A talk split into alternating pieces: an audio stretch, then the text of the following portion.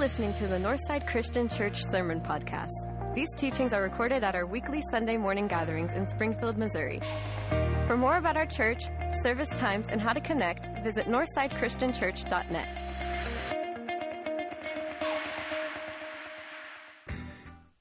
Hey, Northside, can we just start by celebrating what God's doing around here and just seeing new life? And we're just praising the Lord for what He's up to. You know, if uh, someone came up to you and announced, it's come to you, it's come to you. That could be good news or that could be bad news, right? I'm like, like if you lived in Florida or South Carolina and they're talking about Hurricane Idalia and they're like, it's come to you. That's bad news. Uh, we had some friends, friends of our church, uh, Chris and Jenny Brewer, and it was coming to them. That's bad news.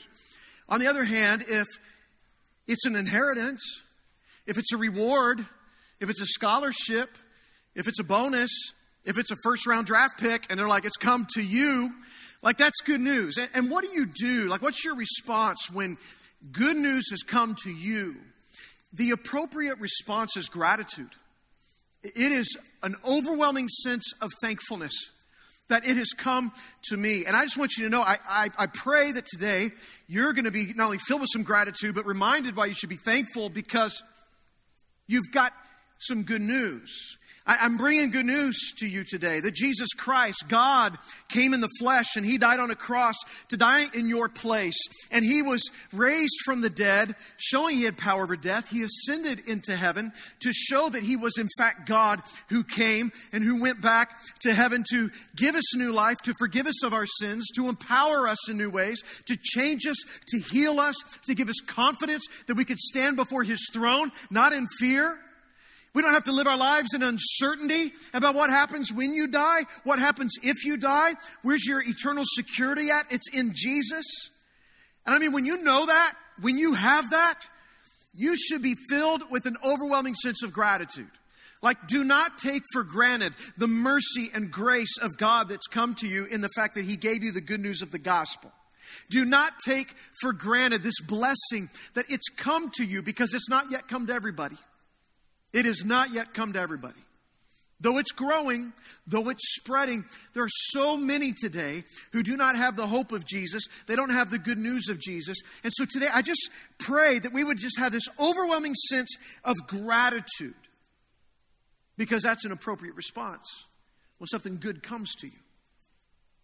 That's really how Paul, the Apostle Paul in Colossians chapter 1, really begins this book as we're going through the book of Colossians.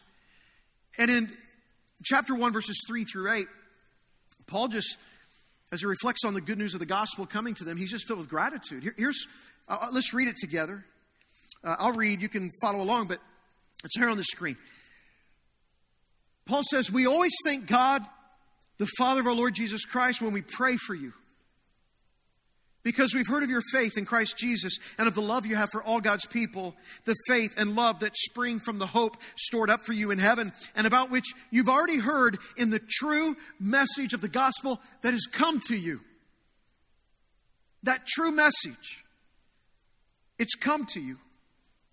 The gospel of truth that Jesus has died in my place for my sins and rose again to bring new life with God. That's it's come to you.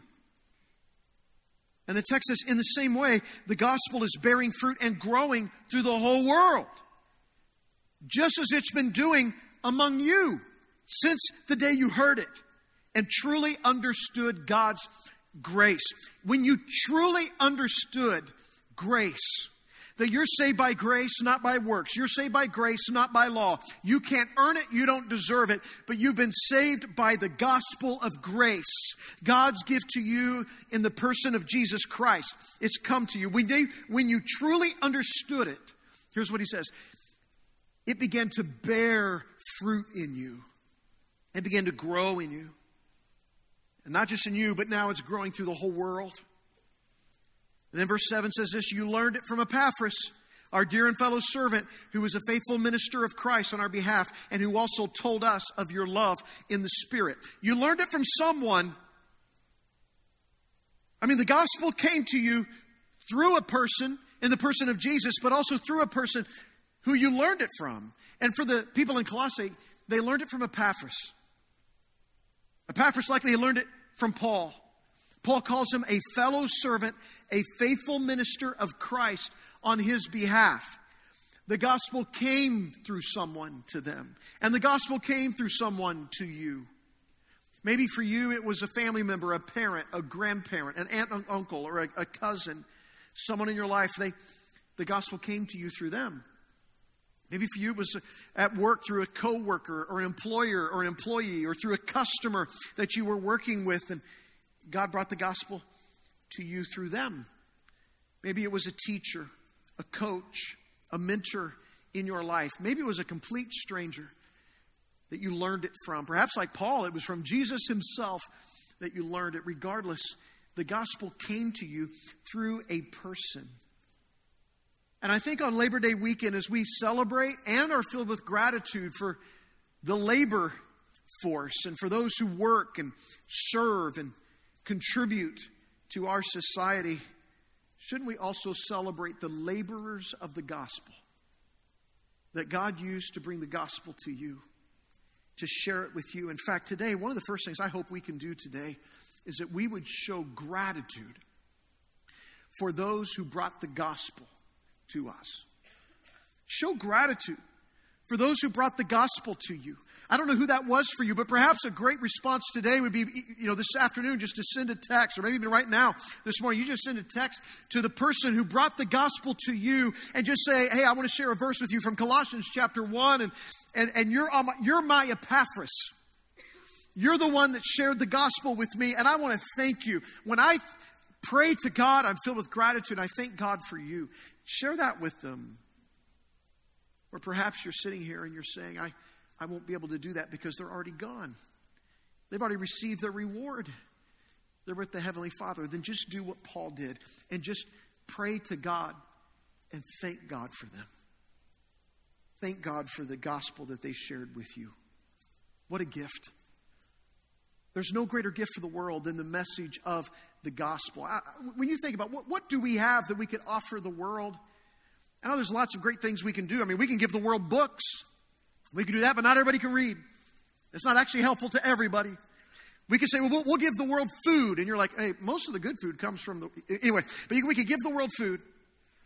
But people eat different things in different parts of the world and have different tastes and palates and all of that and preferences. Or maybe we can say we can give clothing, which we do. We give a lot of clothing to the world, but there's different climates and there's different styles and there's different degrees of modesty for different cultures of what they perceive. So that could be tricky. How about money? Let's give money, but there's different currency. And it, as we already know, it doesn't solve all problems, it doesn't get to those in need.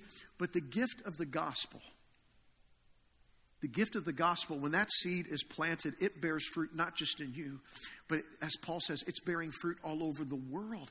The gospel, when it is spread and it is planted, it grows wherever it is planted, and it can grow there and here and there and everywhere. The gospel is good for every person and every time and every culture, everywhere. The gospel that's bearing fruit in the world is the greatest gift that we could give to others. And Epaphras is a prime example, not just of someone who shared it with other people, but someone who was changed by it. Like his life was different because of the power of the gospel. Michael DeFazio, in his book More Jesus, he, he talks about how, you know, the, these people of Colossae who learned it from Epaphras, they knew Epaphras. I mean, they knew who he was. I'm assuming he's getting that from Colossians 4:12 where Paul says, "He was one of you." He's telling the Colossae people, he was one of you. Like, he was from Colossae. He's one of your own. I like how Michael DeFazio's put this. He, he says that means they, they knew his ex girlfriends.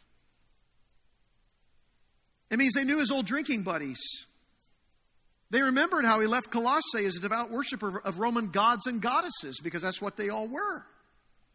But he came back this worshiper of Jesus and a follower of Jesus. And Michael says, you know, yeah, maybe I'm, I'm speculating a little bit, but he's like, it, it's not a far stretch. He goes, just look at his name. His name was Epaphras, which was short for Epaphroditus, which means he was named for Aphrodite, the famous pagan goddess of love. What that means is he wasn't exactly raised to love Jesus. That's not how Epaphras was raised. He was one of them. His priorities were different, his life was different, and the Colossians the people of Colossae, they knew him. And these Colossian people not only knew him, but they saw him as a changed man, someone who had been transformed and changed by the power of the gospel. And they saw that this transformation was not just changing him, it was changing them. And not only that, but he was starting to change people around the world. Like God's spirit in them was at work in them because they had put their faith in Jesus and now they were loving one another and they were even loving this man named Paul who they hadn't even met yet. He hadn't even been there, but they loved him too because he was part of that faith family and it was producing fruit in them, it was growing them, it was changing them because the gospel came to them and they were filled with gratitude, and Paul's filled with gratitude, and it was bearing fruit, which means not only should we be grateful for those who have brought the gospel to us, but also we should trust that the gospel in us is bearing fruit. It's bringing about change, not just in us, but in the world. What does that mean, bearing fruit? It means that the authentic gospel changes lives wherever it goes. In 2 Corinthians 9:10, it says it produces a harvest of righteousness. Like you see the effects of it, and it produces righteousness in people. And Paul would say here, man, it produces a deep love for people. He's seeing them love people that they wouldn't ordinarily love. There's, there's a deep love and affection, not just for each other, but even for those around them. And Paul's saying this, this good news is changing things. It's bearing fruit in you, and it's bearing fruit and growing throughout the world. Michael DeFazio says in his book, More Jesus, that the movement that you have joined, it, it's it's not small, though it started small. There's probably just a couple house churches here in Colossae. That means at the most, at the max, you got 150 people at the max that are believers, Christians in Colossae, that this letter is being written to in a community of 100 to 150,000 people. I mean, they're just a small portion of who is there in that community. And yet we know that that gospel was advancing.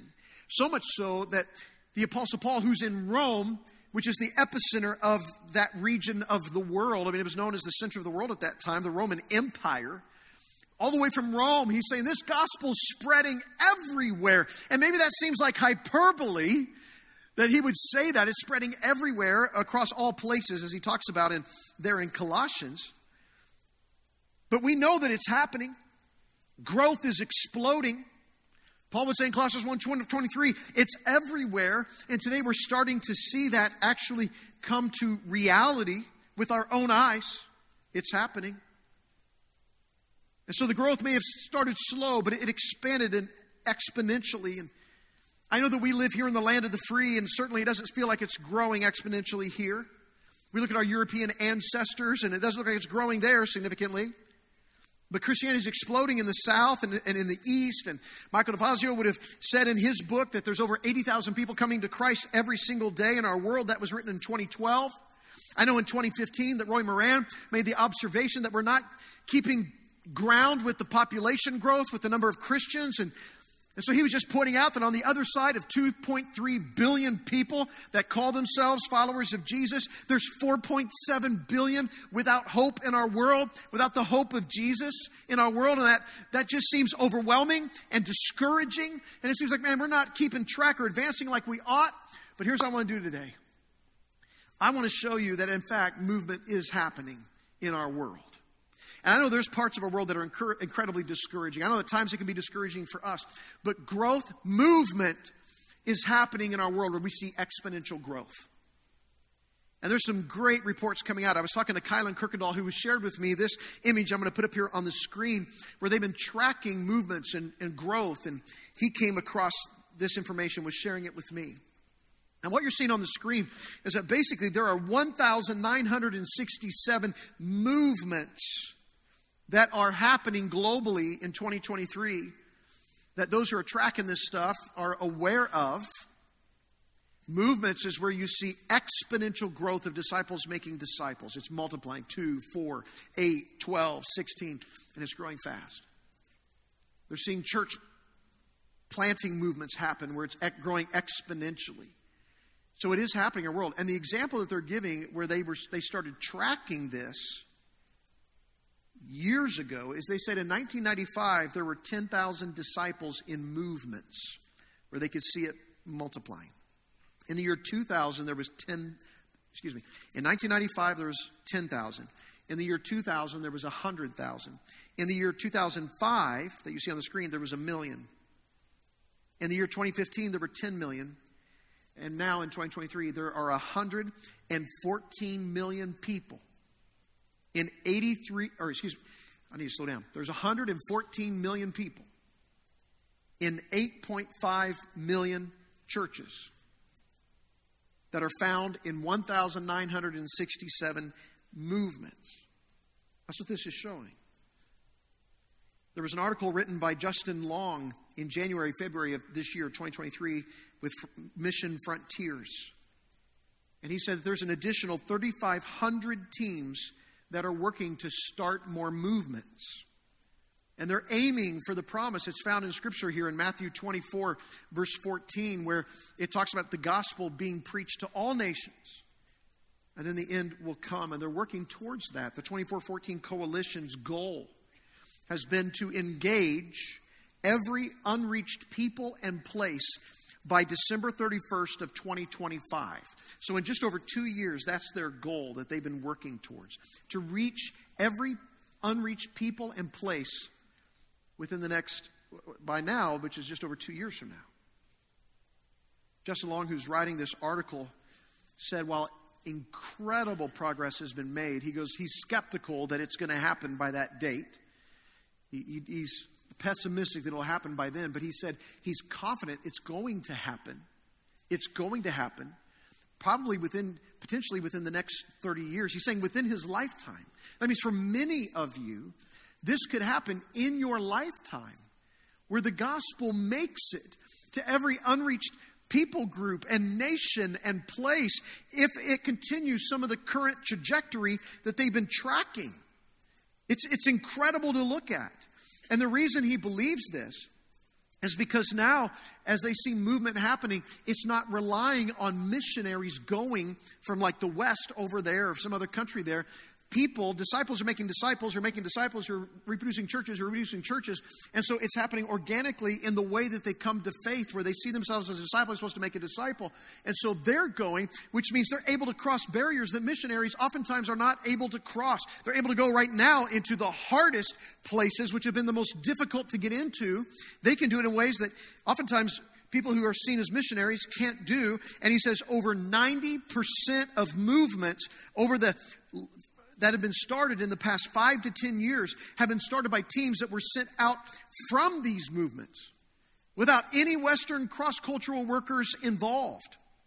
And that the growth of those movements over the last 35 years, if it were to continue the way they have seen movement happening, they're saying right now there's an average growth rate of 23%, where the number of believers are doubling every three and a half years. The number of believers are doubling every three and a half years in those movements. And so he says this a simple extrapolation of the growth trends. Okay, anytime someone says a simple extra, uh, uh, uh, I can't even say it now, extrapolation of growth trends, anytime they say that, that may be simple for them, not always for me.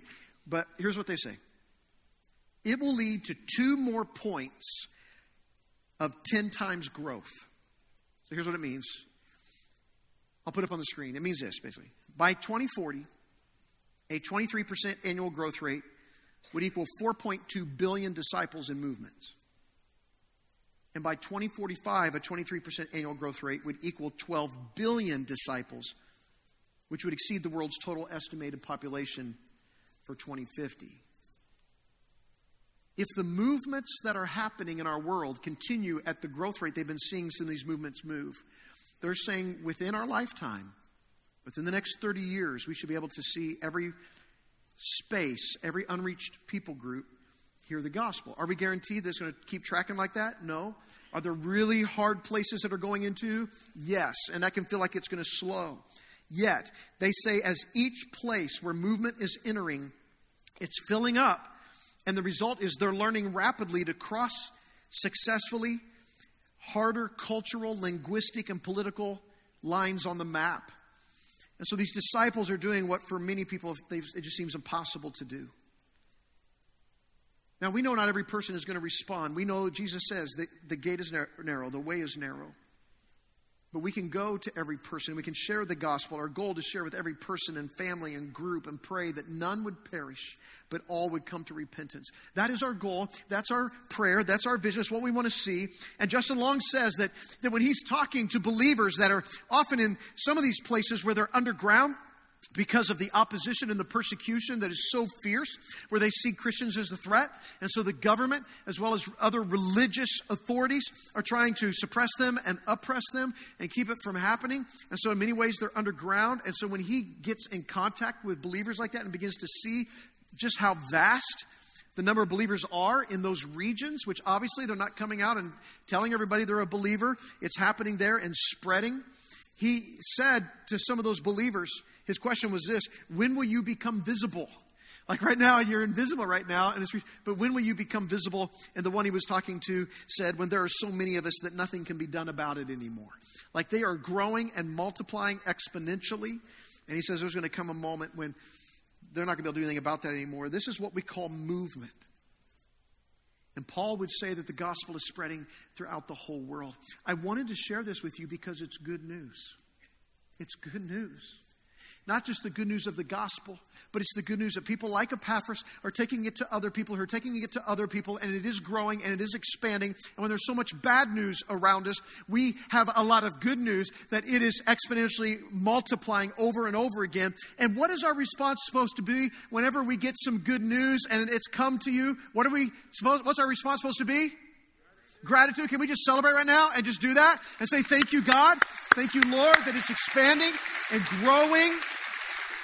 And Lord, we are praying for that. Holy Spirit, just keep growing, keep expanding your kingdom.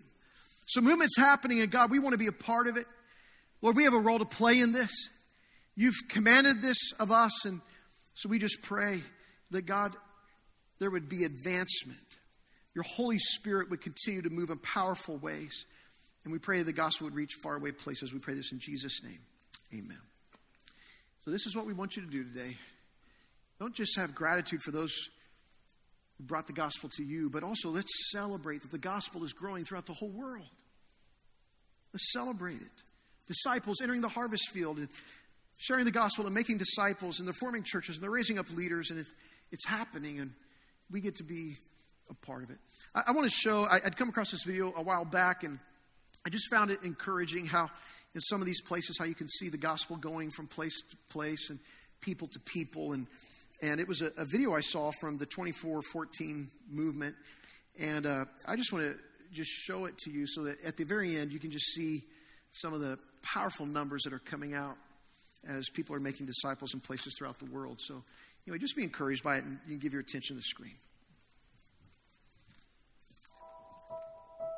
Jesus' last words on earth were Go and make disciples of all nations, baptizing them and teaching them to obey everything I have commanded you. It's called the Great Commission, and we think that if Jesus said it, that should be our goal. Now, imagine this is your assignment. You must reach a group of 8 million people who have never heard of Jesus before. To make it more realistic, it is illegal to work with this group. The dominant religion of the area will imprison or even kill people if they become followers of Jesus. The area is hard to get to, has extreme poverty, and is filled with warfare and violence. You might say, we'll reach some of them, as many as we can, you know, one person at a time. But that's not what Jesus asked us to do. He asked us to reach all of them. Seems impossible, right? But the Bible says within two years, every Jew and Greek in the province of Asia had heard about Jesus. How did they reach 15 million people? A few years ago, we began to really take notice of hints in the Bible. We talked to people around the world who had seen hundreds of thousands of people become believers we discovered a biblical process which can be described as church planting movements, CPM for short. And this is how it works. We start by desperately asking God where He wants us to go and what He wants us to do. We've learned that God has already started working with people, even before we get there. He creates a spiritual hunger in certain individuals in Luke 10, they are called persons of peace. A first step is to walk through villages and neighborhoods asking God to show us these people He's spiritually stirring. Just like Jesus' disciples in Luke 10, through conversations we share about God and pray for miracles. If they respond with interest, we suggest meeting with their family and friends where they can hear stories about God from the Bible. Just like the early disciples, we hope to meet with groups of people as a way of spreading the news of Jesus as far as possible through their social networks. We call these gatherings discovery groups. We read a Bible story, ask those present to retell the story in their own words, and then ask four questions. What does this story tell us about God? What does this story tell us about people? What does it tell us we ought to do? And who am I going to tell what I've learned? Teaching doesn't come from us. We just ask questions. The teaching comes from Scripture and the Holy Spirit, and it's amazing how much better the Holy Spirit is at teaching than we are. Within a few weeks, we step away and coach the group to continue learning from the Bible how to obey God, which allows us to meet more new people and try to start another group. Each week, the group reads a new Bible story and asks the same four questions. Amazingly, even before they would call themselves believers, they are beginning to obey God in their life because they're asking the question, What does this story tell us we ought to do? They begin to treat people differently their wife, their husband, their friends, their enemies. They begin to live less selfishly, to help people in need, to stop using people, to live more honestly, and often their community begins to notice. Because they're naturally sharing with others what they're learning, their friends become intrigued and want to know more. Soon a new group forms because they've seen how simple it is to meet with a group and study what God has to say about life.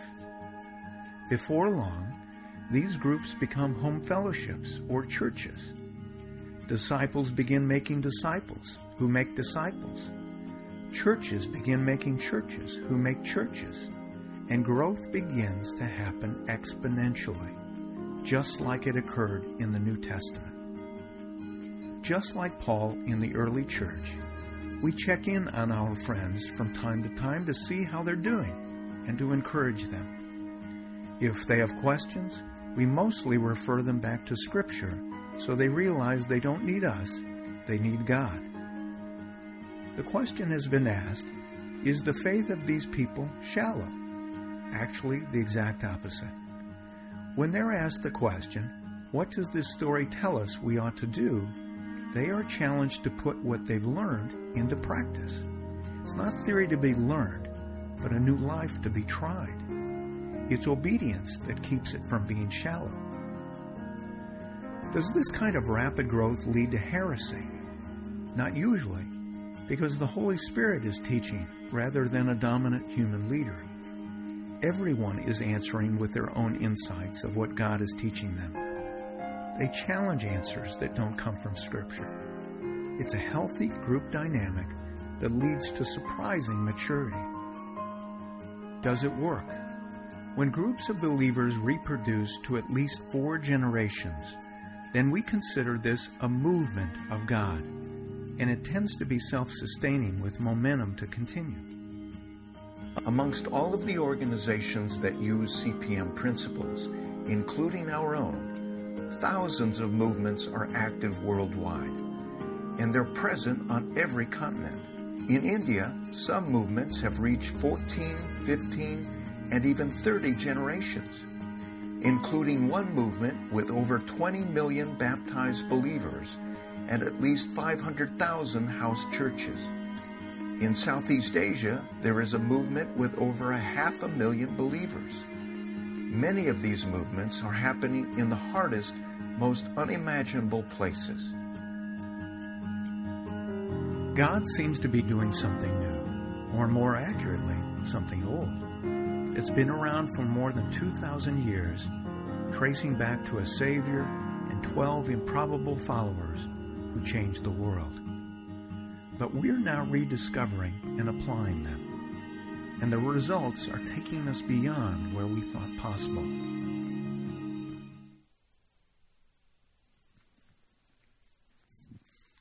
Church, can we just celebrate right now that what God is doing around the world is evidence there. We're praising God for those baptized believers that are making more disciples, and, and, it's the result of exponential growth. I read years ago about the game of chess. It was created in India, and that the king of India there loved the game. It was created there, and I've read different versions of this story, and there's probably some hyperbole with it all, but Lahura Sesa supposedly invented this game of chess. And the king of India, in order to honor him for the game that he loved so much and preferred, he said, Ask for what, what you wish, and I want, to, I want to grant it to you. And the young man said this he, he had the, the chessboard right there, it's only 64 squares. He says, I want you to put one grain of rice on the first square and just double it on every square. So two on the second, four on the third, eight on the fourth, 16 on the fifth. And the king just started laughing. He's like, All right, if that's what you want, well, great. He told the servant, give him what he wants and double the rice and put it on the, on the board. After some hours of counting, the servant came back to the king and said, It's impossible. We can't do it. It's like, What do you mean you can't do it? I guess he was about as good at math as I am, I suppose. And they said, Well, here's the problem. By the time we got to the 12th square, it was 2048. The 30th square was 536 million. The 40th square was 550 billion. If we were to fulfill this request, we wouldn't even have enough grains of rice in our entire kingdom because it, it's over 18 quintillion. Just 64 squares. That's the power of exponential growth and multiplication. In fact, one grain of rice weighs 0.029 grams. And if you multiply that out for the chessboard, it would have been 535 billion tons of rice. That's the power of multiplication, exponential growth. It can change things so quickly. Here's another example. All 7 billion people on this planet, I've read this before, could be reached in less than 17 years. Maybe you've heard this one before. If we all reach just one person every six months, for the next 16 and a half years. It just shows the power of multiplication. And it's never this easy, but this is, it shows you exponential growth. In year one, there's four disciples. In year two, there's 16. In year three, 64. In year five, 1,024. And year 17, there's uh, over 17 billion. Well, that's more than our world's population. That's the power of exponential growth. And we're just praying that as Paul who would be writing from Rome to this church in Colossae and say the gospel is spreading everywhere. He would later say to every creature on the earth, and may have been using a little bit of hyperbole as he writes that. It's not actually to every person in the whole earth, on the whole planet. Maybe there's a little bit of hyperbole there as he's explaining it, but he's talking about this phenomenon of exponential growth that was already happening in the early church, where there was significant growth happening and disciples making disciples and churches planting churches. And he was seeing it happen and how it was changing lives. And, and he's describing what we want to see today as well. And we are just privileged to be living in an age where we see the gospel advancing in ways that some of those who have come before us didn't get to see. It ought to encourage our hearts. And in fact, it ought to inspire us to say, man, I, I want to make a disciple who makes disciples. I want to be a part of this.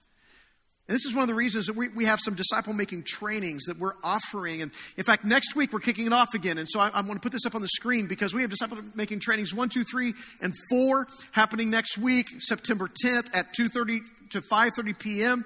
And if you, we just want to invite you to come because we're growing in this. We're, we're learning in this how we too can be a part of that to equip people to do it.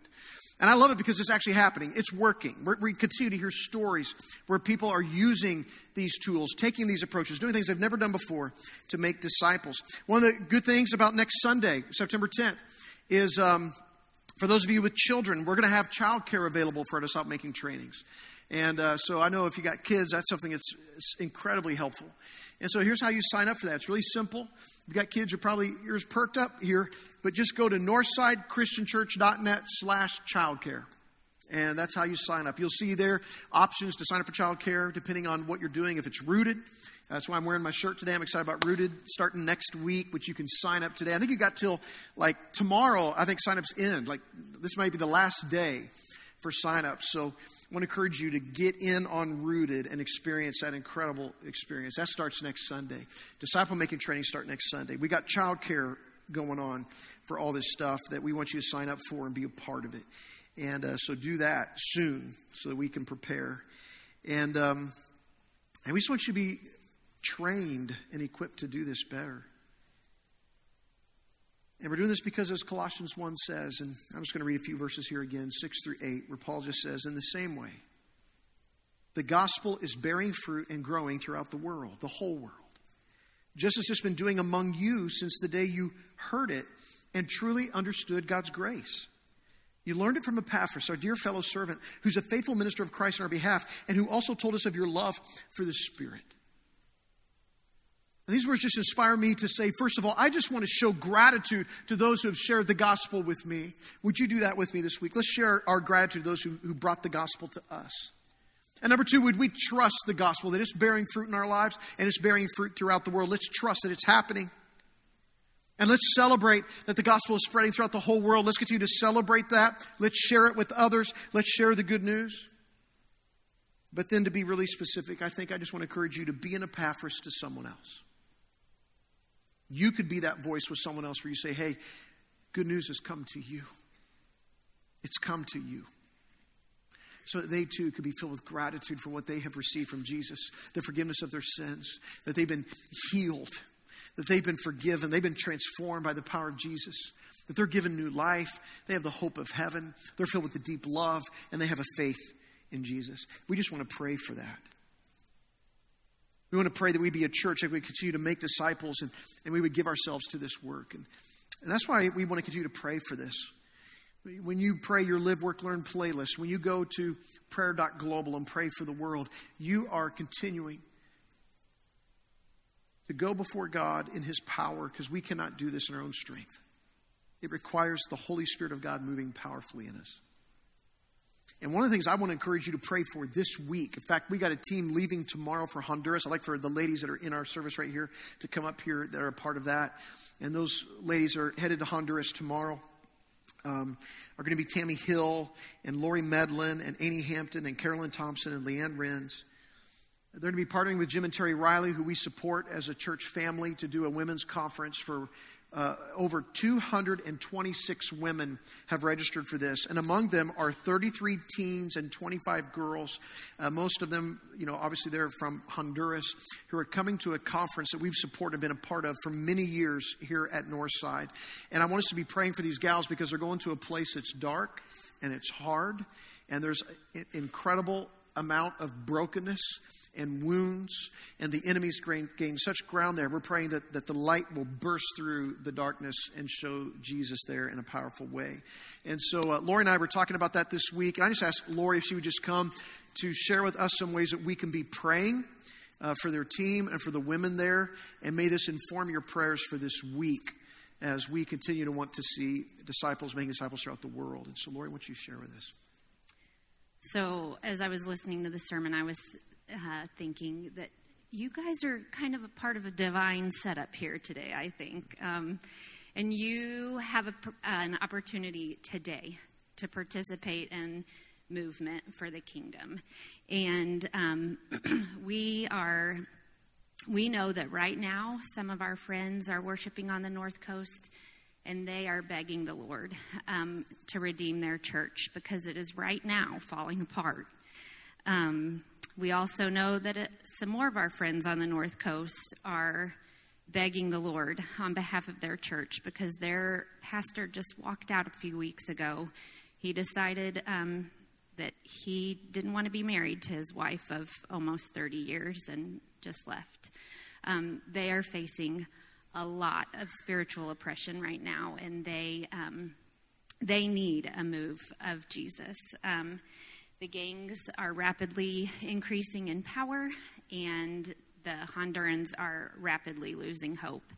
So, you have a chance this week to participate um, in praying over these women that are going to be at this conference. There's going to be 226 opportunities for multiplicity this week. 226 women who are going to be learning how to um, how to attack spiritual darkness through prayer.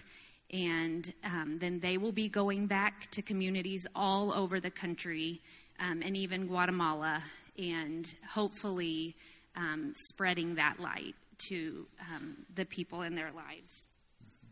And it's my prayer that um, that the the promise that God made to the Israelites in Jeremiah and um, Jeremiah twenty nine eleven through fourteen would be a hope and would become a reality for the Hondurans as well. And it says, um, "For I know the plans I have for you." This is the Lord's declaration plans for your well being, not for disaster, to give you hope and a future. You will call to me and come and pray to me, and I will listen to you. You will seek me and you will find me when you search for me with all your heart. I will be found by you. And they need to be found by God. Amen. Amen. So, church, let's pray right now for this and pray for these ladies going, but also let's commit to praying for them. Um, they leave tomorrow. We'll be gone to September 11th. And so, Lord, we just join in this prayer. That God, we do pray that they would know the hope that you give, the promises that you give, promises of, of a future in which, Lord, you are with them and you are empowering them. And Lord, you have plans for them. And God, we just want to pray that every woman that's coming to this conference would be able to see the light of Jesus, that you would break down the walls, the barriers, the hindrances, that, Lord, they would come and experience vulnerability and openness with one another and with the gospel. And I know there's a lot of pain there. I know there's a lot of hurt there. I know there's a lot of fear there. All these things that Satan creates. We want to pray that the kingdom would advance against the darkness. We want to pray that light would shine. Lord, we want to pray that the Holy Spirit would empower these hearts not only to believe and follow Jesus, but to be empowered to live for Jesus. That, Lord, they would know what it's like to be bold in the power and strength that your Holy Spirit gives them. Lord, what it's like to go back to their homes and their families and their communities with the message of Jesus. And, and Lord, I know it, it's in so many ways it seems impossible, but all things are possible with you. And so we pray that you would do a good work. I pray for these ladies, each of them as they bring their own gifts as members of the body, and each with a different role to play. The Lord, you would allow them to be your hands and your feet, an extension of who you are, and that, Lord, they would love and serve well, and that, Lord, as a team, they would function well together. You would give them strength and help and energy that you provide, and that you would give them wisdom and insight and eyes to see what Jesus, what you see. You would give them, whether it's words to say or a hug or an act of love or, Lord, just an act of service. I want to pray that you would use them this week. And we want to pray for the hearts of these women.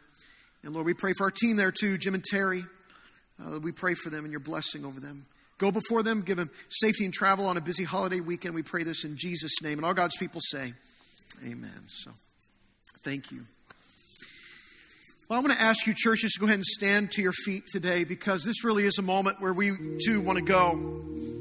We want to leave and do whatever God has called you to do, whatever He wants to do in your life. He's changing lives all over the world, He wants to change yours you would open your heart up to Him today. Perhaps today you need to begin a relationship with Jesus. You need to follow Jesus. You need to be baptized into Christ. You've yet to make that decision. I don't know what's been keeping you back or holding you back, but today's the day because God wants to use you to be a part of His kingdom growth. Maybe you want to pray with someone today. Our prayer team's going to come down here to the front and sides of the room. They've already been praying for you. They've already been praying with people today. They want to pray for you and with you right now. So even as we sing here in a moment, you can come and just pray with them. Invite the Holy Spirit to do good work in your life or someone you love and care about that you want to know Jesus. I'm going to be stepping out to decision point through these doors. And if today you want to begin a relationship with Jesus or you want to recommit your life or you want to have a conversation with that, I'd love to meet, talk, and pray with you there. Maybe you're watching online and you can just go to northsidechristianchurch.net slash decision to begin that conversation. Another response today is to give to what God's doing around the world. The workers that our team is working with, Jim and Terry Riley, we support. A percentage of all of your offerings go to support the work there in Honduras and to see the gospel advance. So I, I would encourage you to give generously today. Give to the Lord, and you can do that through the information you see on the screen or at the boxes on the walls as you leave at the doors. But let's give to the Lord today. So, church, I, I just want to pray that, that the Spirit of God would help you see the gospel that you've received, that you would be filled with gratitude, and you would be an Epaphras to someone else. Let's sing together and let's respond to what God would have us do.